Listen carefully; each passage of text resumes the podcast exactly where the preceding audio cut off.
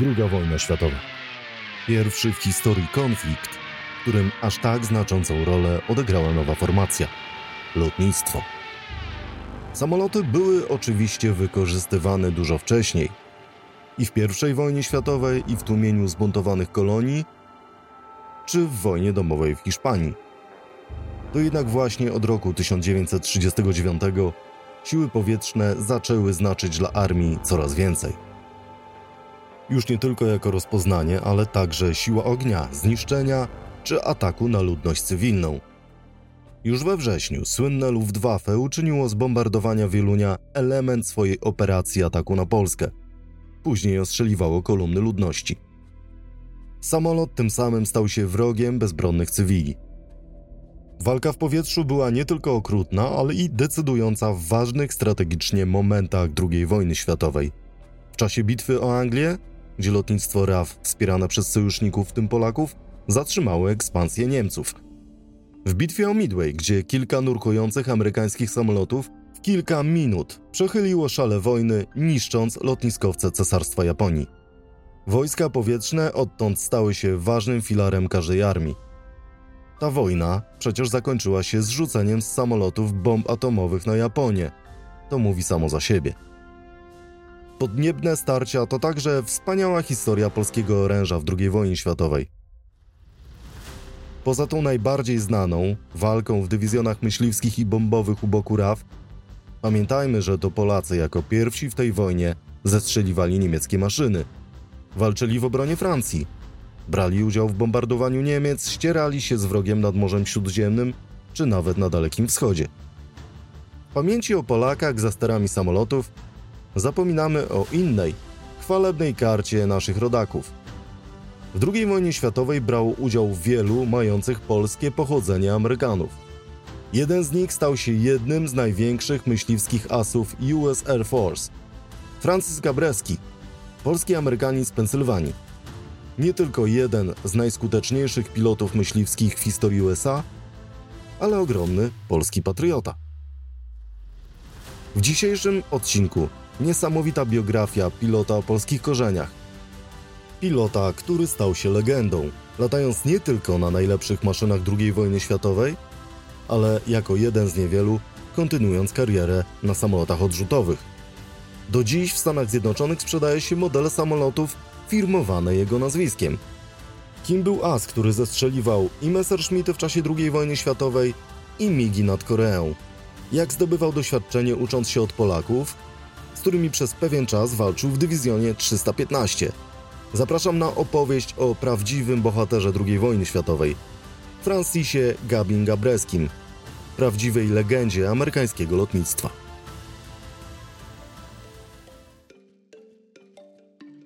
Odcinek Polski As US Air Force dostępny jest także jako podcast na Spotify, gdzie również możesz obejrzeć go w formie wideo. Ten materiał powstał we współpracy z nową platformą filmową Wodylla – tam poza niezliczoną ilością świetnych dokumentów możesz obejrzeć unikatowe historyczne materiały. Niemal 200 godzin amerykańskich kronik wojennych z polskim lektorem. Wszystko za 19,90 miesięcznie. Zapraszam.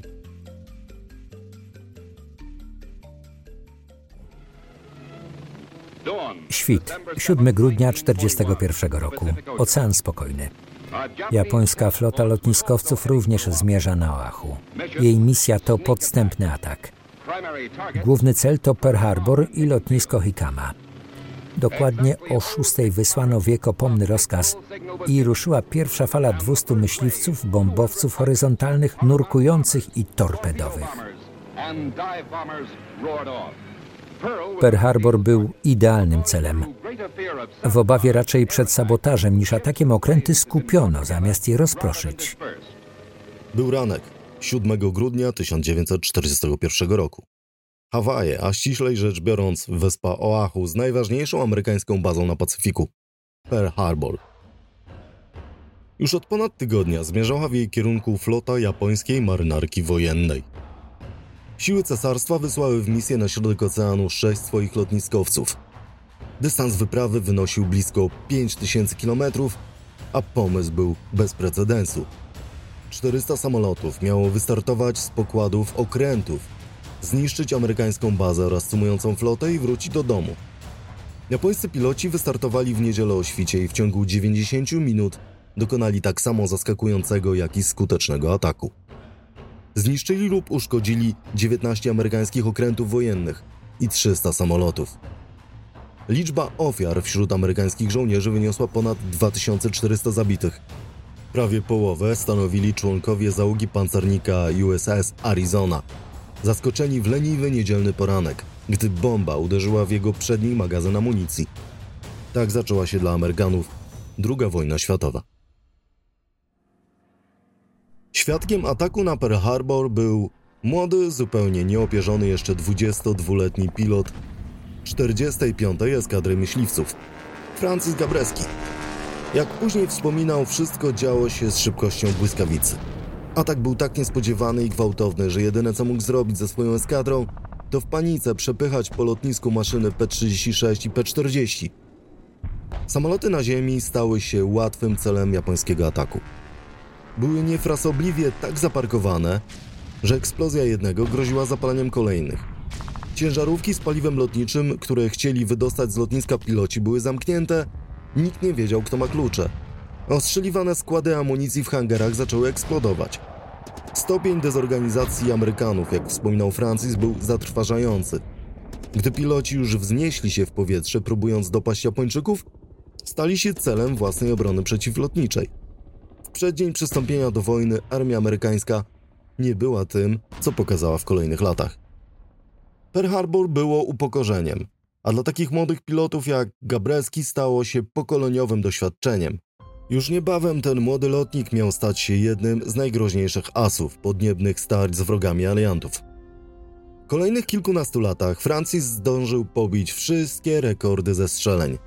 Latał na najlepszych maszynach II wojny światowej, a nawet służył w polskim dywizjonie 315 i otrzymał polskie odznaczenie od generała Władysława Sikorskiego.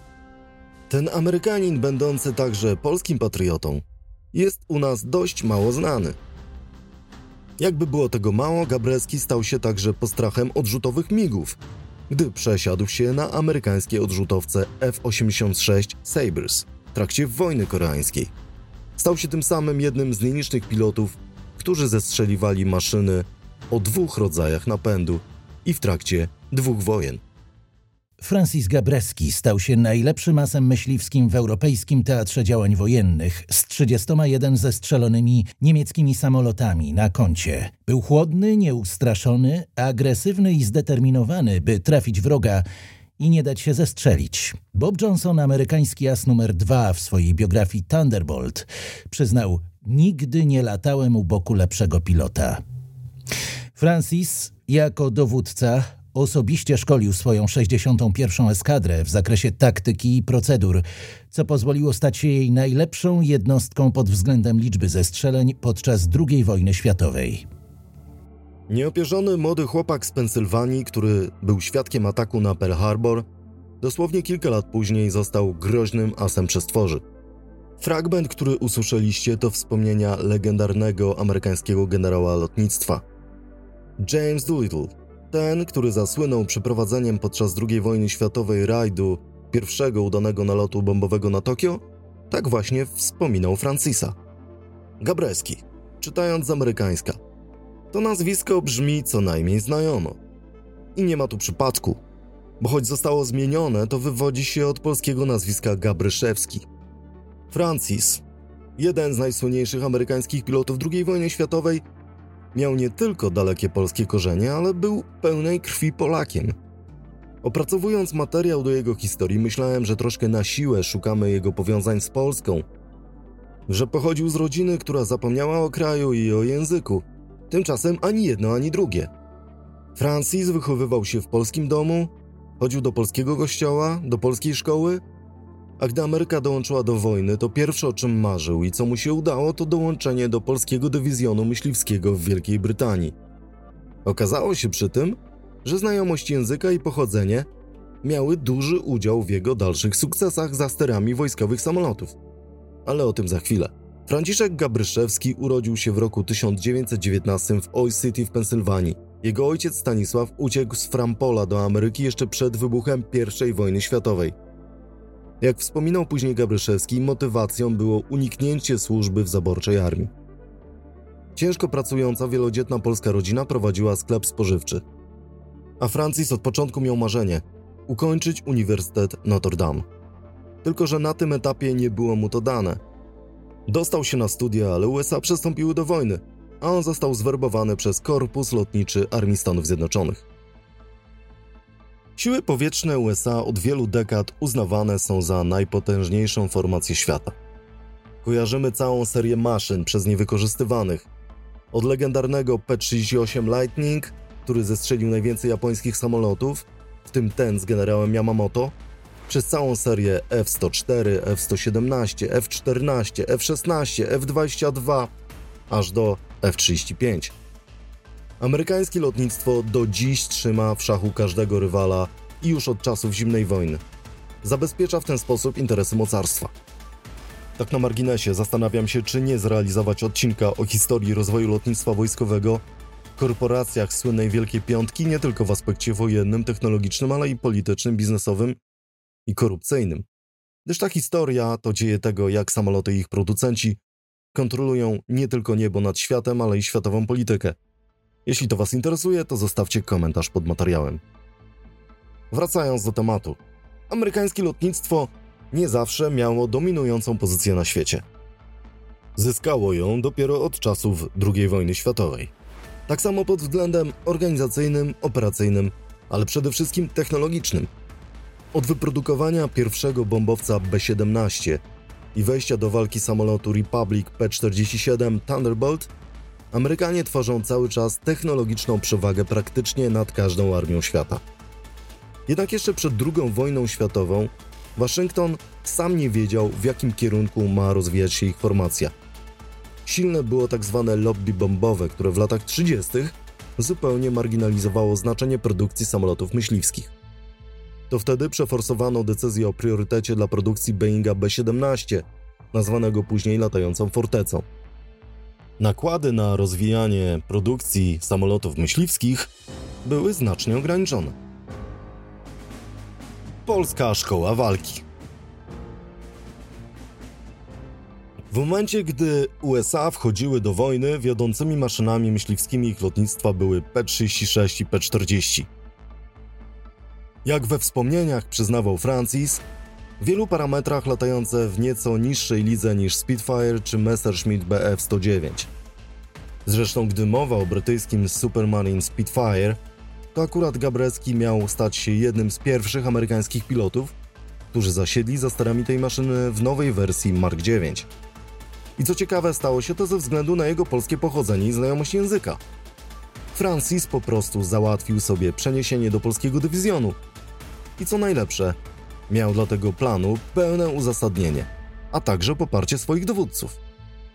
Warto tu przybliżyć pierwszy z bojowych samolotów, za sterami których latał w czasie II wojny światowej Francis Gabreski. Brytyjski Supermarine Spitfire, wyposażony w silnik Rolls-Royce'a Merlin, stał się kultową maszyną II wojny. Był mocniejszy niż P-40, miał wyższy pułap i szybkość wznoszenia. Amerykański samolot, choć promowany przez słynnego aktora, a później prezydenta Ronalda Reagana, już jednak w roku 1943 był znacznie gorszy od wszystkiego, czym latali i Brytyjczycy, a co najważniejsze, Niemcy i Japończycy. Amerykanie po przystąpieniu do wojny zdawali sobie sprawę z tego, że zarówno wyszkolenie ich pilotów, czy system organizacji eskadr muszą ulec szybkiej zmianie. I to tak, aby dorównać zaprawionym w boju Brytyjczykom. Gdy Gabreski zgłosił się do dowódców swojej grupy i powiedział, że umie mówić po polsku, wysłano go do Europy wraz z kontyngentem 8 Armii Powietrznej, gdzie miał zyskać doświadczenie od legendarnych już wtedy polskich pilotów walczących nad Anglią razem z RAF. W tym czasie dokonania Polaków już obrosły legendą, a Gabreski, jak sam wspominał, śledził wszystkie doniesienia z zakresu bitwy o Anglię. Liczby, o jakich czytał w amerykańskich gazetach, musiały robić wrażenie. Dywizjon 303 odnotował najwięcej zestrzeleń spośród wszystkich biorących wtedy udział w bitwie o Anglię.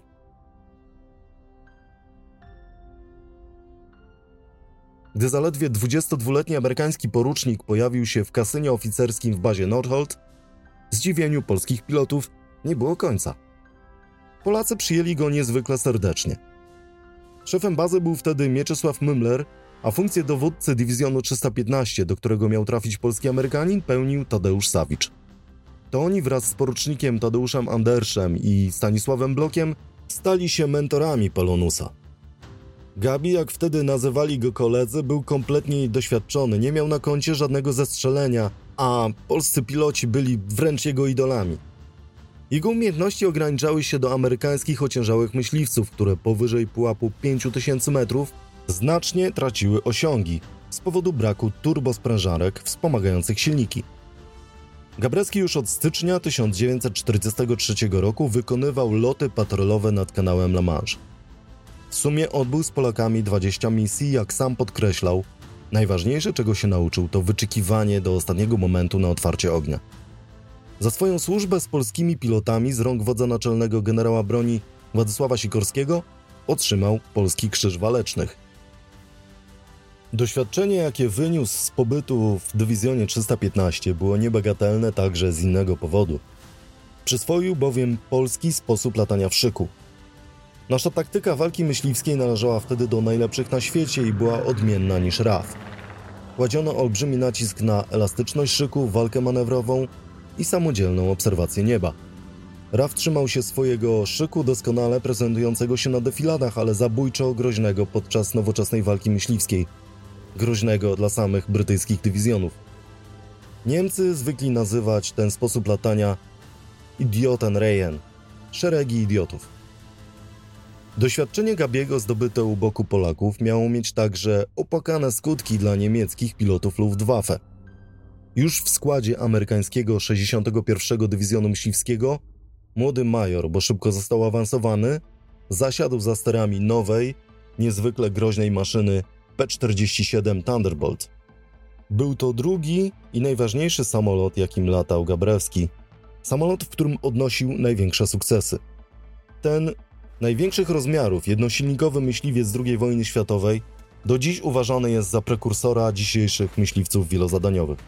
Jego twórcy położyli nacisk na uzyskanie maksymalnej prędkości na jak najwyższej wysokości. P-47 osiągał aż 640 km na godzinę na wysokości 10 tysięcy metrów. Eksperci twierdzili, że był to jedyny samolot potrafiący nawiązać walkę z odrzutowym myśliwcem niemieckim ME-262. Gabreski od teraz zaczął kolekcjonować trafienia. Stał się najskuteczniejszym amerykańskim pilotem myśliwskim na Europejskim Teatrze Działań Wojennych, rejestrując na swoim koncie 28 potwierdzonych zestrzeleń. Eskadra dowódcy. Czerwona i czarna. Lot w szyku za dowódcą eskadry. To on nawiguje i wydaje rozkazy. Nie musi wam mówić, co macie robić. Lecicie za nim w ciasnym szyku. On skręca. I wy też. He turns, you turn.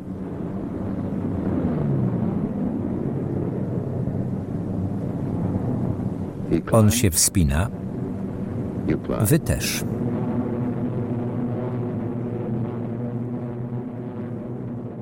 Jest koniec zimy roku 1943. W II wojnie światowej szala zdecydowanie przechyla się już na stronę aliantów. Niemcy w setkach tysięcy trafiają do sowieckiej niewoli pod Stalingradem. Ich kontyngent w północnej Afryce gra na czas, ale wiadomo, że odbicie Tunezji jest kwestią miesięcy. Generał Dwight Eisenhower zostaje głównym dowodzącym siłami alianckimi w Europie. Wkrótce amerykańskie wojska będą lądować na Sycylii. Nad Francją za sterami Thunderbolta postrach wśród Niemców zaczyna siać dowódca amerykańskiego 61. Dywizjonu. Gabi pierwsze trafienie odnotowuje 24 sierpnia. Avengers nad Francją. Po kilku minutach patrolu zauważyliśmy siedem Focke-Wulfów, które były daleko pod nami. Czaiły się do ataku na nasze bombowce, ale ja byłem z kolei w idealnej pozycji do ataku. Wszystko, co musiałem zrobić, to po prostu niczego nie sknocić. Zerknąłem szybko w stronę skrzydłowego porucznika Franka McColleya, po czym przeszedłem do nurkowania. Prędkość szybko rosła, Thunderbolt wręcz spadał z nieba. Otworzyłem ogień do lidera eskadry i od razu zobaczyłem, jak jego kadłub i skrzydła zaczęły się rozpadać, a z maszyny buchnął kłąb dymu. Strzelałem tak długo, aż zbliżyłem się na około 250-300 metrów. Zupełnie jak radził mi Tadeusz Anders z polskiego dywizjonu 315. Po czym oderwałem się do góry. Nie widziałem spadochronu, więc zakładam, że pilot zginął od mojego ostrzału. Tak Gabreski wspominał swoje pierwsze trafienie. Po nim przyszło 27 kolejnych. Nagła eksplozja jego sukcesów była także i wynikiem zmiany doktryny lotnictwa USA. Początkowo w czasie służby nad Europą zadaniem amerykańskich myśliwców nie było szukanie pojedynków z rywalami z Luftwaffe. Dopiero gdy dowództwo w Europie objął generał Jimmy Doolittle, ten od rajdu nad Tokio, ta zasada została zmieniona. Brawurowy dowódca pozwolił swoim pilotom na większą swobodę, samodzielne poszukiwanie celów oraz większą intensywność w atakach na cele naziemne. Gabi wspominał, że dla jego zespołu było to przełomem. Pod jego dowództwem 61. Eskadra Myśliwska, znana jako Avengers, stała się pierwszą amerykańską jednostką, która odnotowała 100 zwycięstw. Rok 1944 zapowiadał się dla niego całkiem ciekawie. Jak się okazało, miał być rokiem nieoczekiwanych przygód.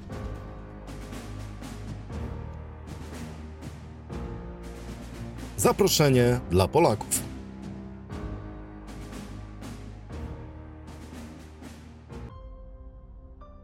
W lutym 1944 roku Gabreski postanowił odwiedzić swoich starych polskich przyjaciół w Nordholt. Piloci dywizjonu 315 mieli nosy na kwintę. Ze względu na słabsze zasięgi ich maszyn, nie byli już tak często wykorzystywani do działań nad Francją, nie mówiąc o lotach nad Rzeszą. Gabi wpadł na pomysł. A może przyjdziecie latać z nami? Tak oto Michał Gładych, Tadeusz Sawicz, Witold Łanowski, Zbigniew Janicki i Tadeusz Andersz trafili do amerykańskiego 61. Dywizjonu, przesiadając się na Thunderbolty. Polacy znaleźli się gościnnie w składzie United States Army Air Force na kampanię bombardowań strategicznych Niemiec, nazwanych później słynnym Big Week, Wielkim Tygodniem. Od 20 do 25 lutego 1944 roku odbyła się gigantyczna operacja mająca na celu sparaliżowanie niemieckiego przemysłu. Rozegrała się przy tym bezprecedensowa batalia powietrzna. Operacje Wielkiego Tygodnia kosztowały Luftwaffe 1 trzecią dostępnych myśliwców.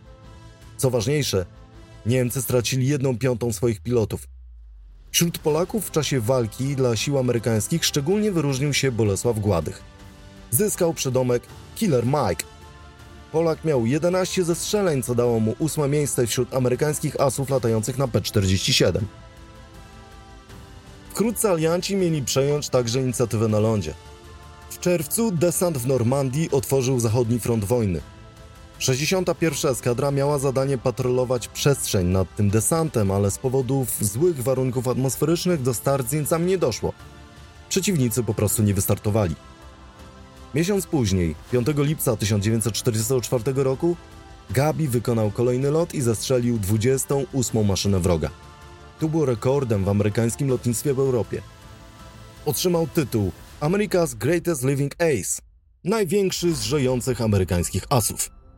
Stał się bohaterem Ameryki, o którym pisały gazety, z którym przeprowadzano wywiady, a także pokazywano w wojennych kronikach. Tak jak ta, którą możecie oglądać na platformie Wodylla. Do walki rusza kolejny zabijaka. Kapitan Francis Gabreski z Pensylwanii. Podobnie jak major Walker Mahurin z Indiany.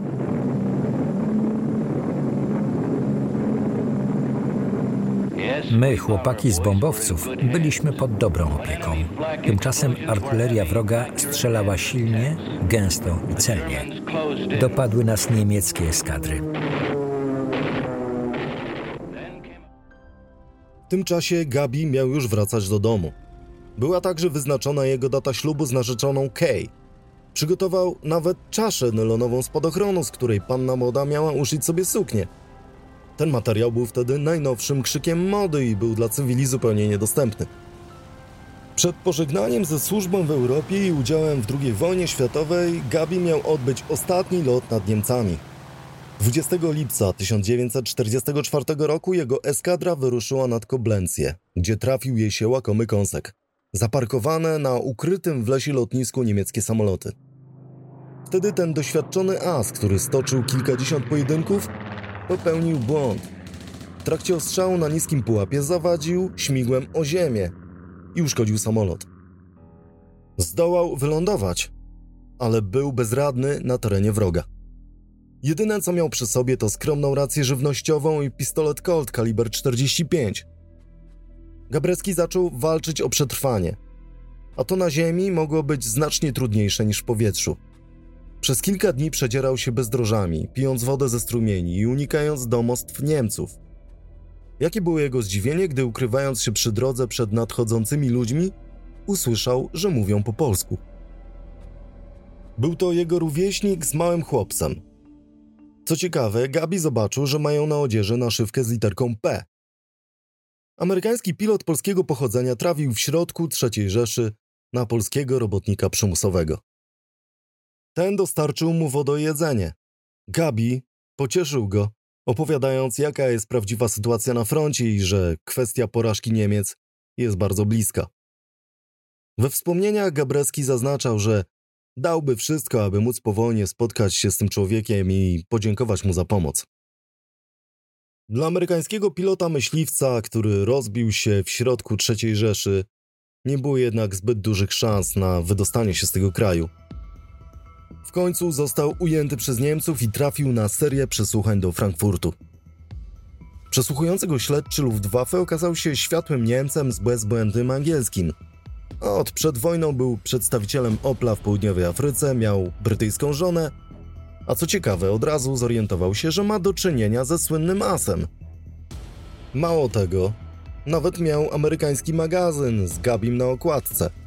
Jak się później okazało, był to słynny Hans Scharf, niemiecki król przesłuchań mający wśród pilotów alianckich pseudonim Pokerface. Urodzony w Kętrzynie funkcjonariusz umiał zjednywać sobie jeńców. Próbował wydobyć od nich kluczowe informacje. Nie było mowy o świeceniu lampką w oczy czy trzymaniu w zimnej celi. Gabiemu Szarf zorganizował nawet uczestnictwo we mszy świętej we Frankfurcie. Co najciekawsze, później ten śledczy został skaperowany przez armię amerykańską. W tym czasie w Stanach rozeszła się już wieść o zaginięciu Asa. Jego zdjęcie trafiło nawet na pierwsze strony w amerykańskich gazetach. Francis Gabreski nie wsiadł już w II wojnie światowej za stery samolotu. Kolejne miesiące miał spędzić w Stalach Luft 1 nad Bałtykiem. Tam doczekał końca wojny i wkroczenia Armii Czerwonej. Kariera pilota wojskowego nie była w jego przypadku zakończona. Gabrecki miał dopiero 26 lat. Po powrocie do Stanów w końcu ożenił się z Kay, miał założyć dużą rodzinę. W kolejnych latach małżeństwo doczekało się dziewiątki dzieci. Francis latał jako pilot doświadczalny, następnie zrezygnował ze służby w wojsku, ale w 1947 roku znowu był w szeregach sił powietrznych USA. Armia przesiadała się na samoloty odrzutowe, a on nie mógł sobie tego odmówić. Trzecią, najważniejszą maszyną w jego karierze stał się myśliwiec F-86 Sabre, czyli szabla. Nic dziwnego, że przypadł do gustu mającemu polskie korzenie pilotowi. Szybkość, z jaką amerykańskie lotnictwo przesiadało się na maszyny odrzutowe, była zaskakująca. Pierwsze projekty samolotu powstały już w roku 1944, ale produkcja nie została rozpoczęta przed zakończeniem wojny. Prędkość maksymalna F-86 wynosiła 1080 km na godzinę. Podczas lotu testowego w 1947 roku samolot podczas płytkiego nurkowania osiągał szybkość bliską prędkości dźwięku, czyli ponad 1200 km na godzinę. Tylko, że amerykański odrzutowy myśliwiec wkrótce miał stanąć do konfrontacji z maszyną, która nawet zdaniem rodzimych inżynierów z USA przewyższała F-86. Był to radziecki MiG-15. Gabi był agresywny tak zarówno w powietrzu, jak i na ziemi. Zawsze dbał o najmniejsze szczegóły dotyczące stanu samolotów, zaopatrzenia w części zamienne, ale i także morale naszej eskadry, warunki naszych kwater, a nawet dostęp do kapelana. Inna sprawa, że sam był głęboko wierzącym w Boga katolikiem.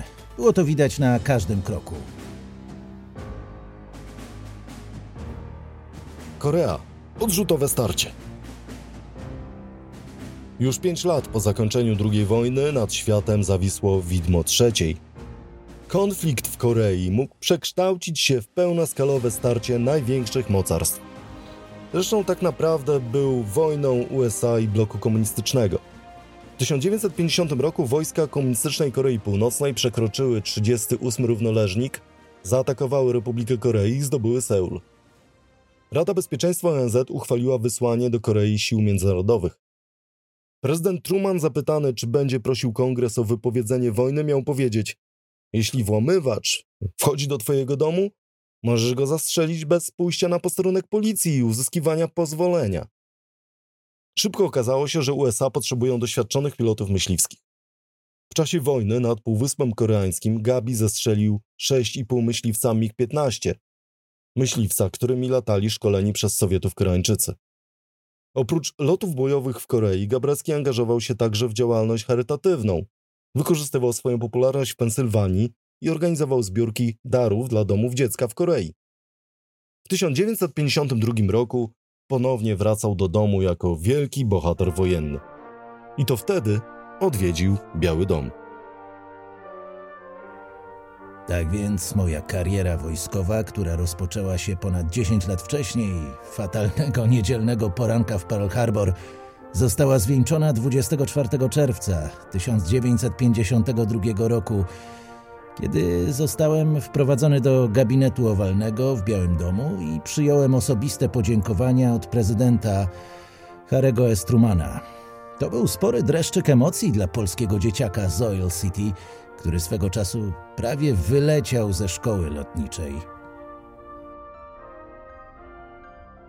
W kolejnych latach Francis Gabrecki pełnił wysokie funkcje w armii amerykańskiej, będąc szefem specjalnego oddziału projektów sił powietrznych, szefem taktycznego skrzydła myśliwskiego.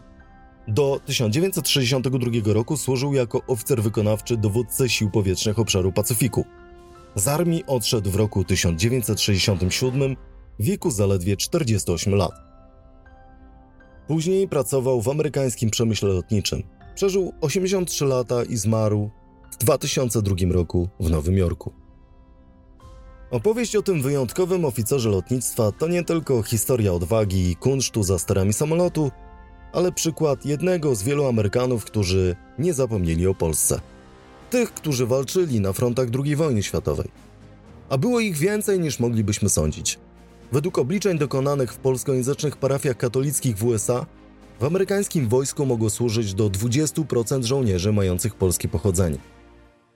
Jeżeli pamiętacie historię braci Ryan i słynnego filmowego szeregowca, to w polskiej historii można znaleźć coś jeszcze lepszego.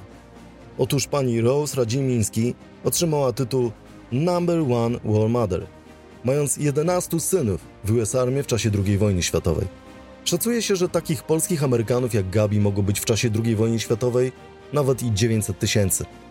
O nich także powinniśmy pamiętać. Dziękuję Ci za obejrzenie odcinka i zapraszam do subskrypcji kanału na YouTube, gdzie co najmniej raz w tygodniu będą pojawiać się kolejne filmy.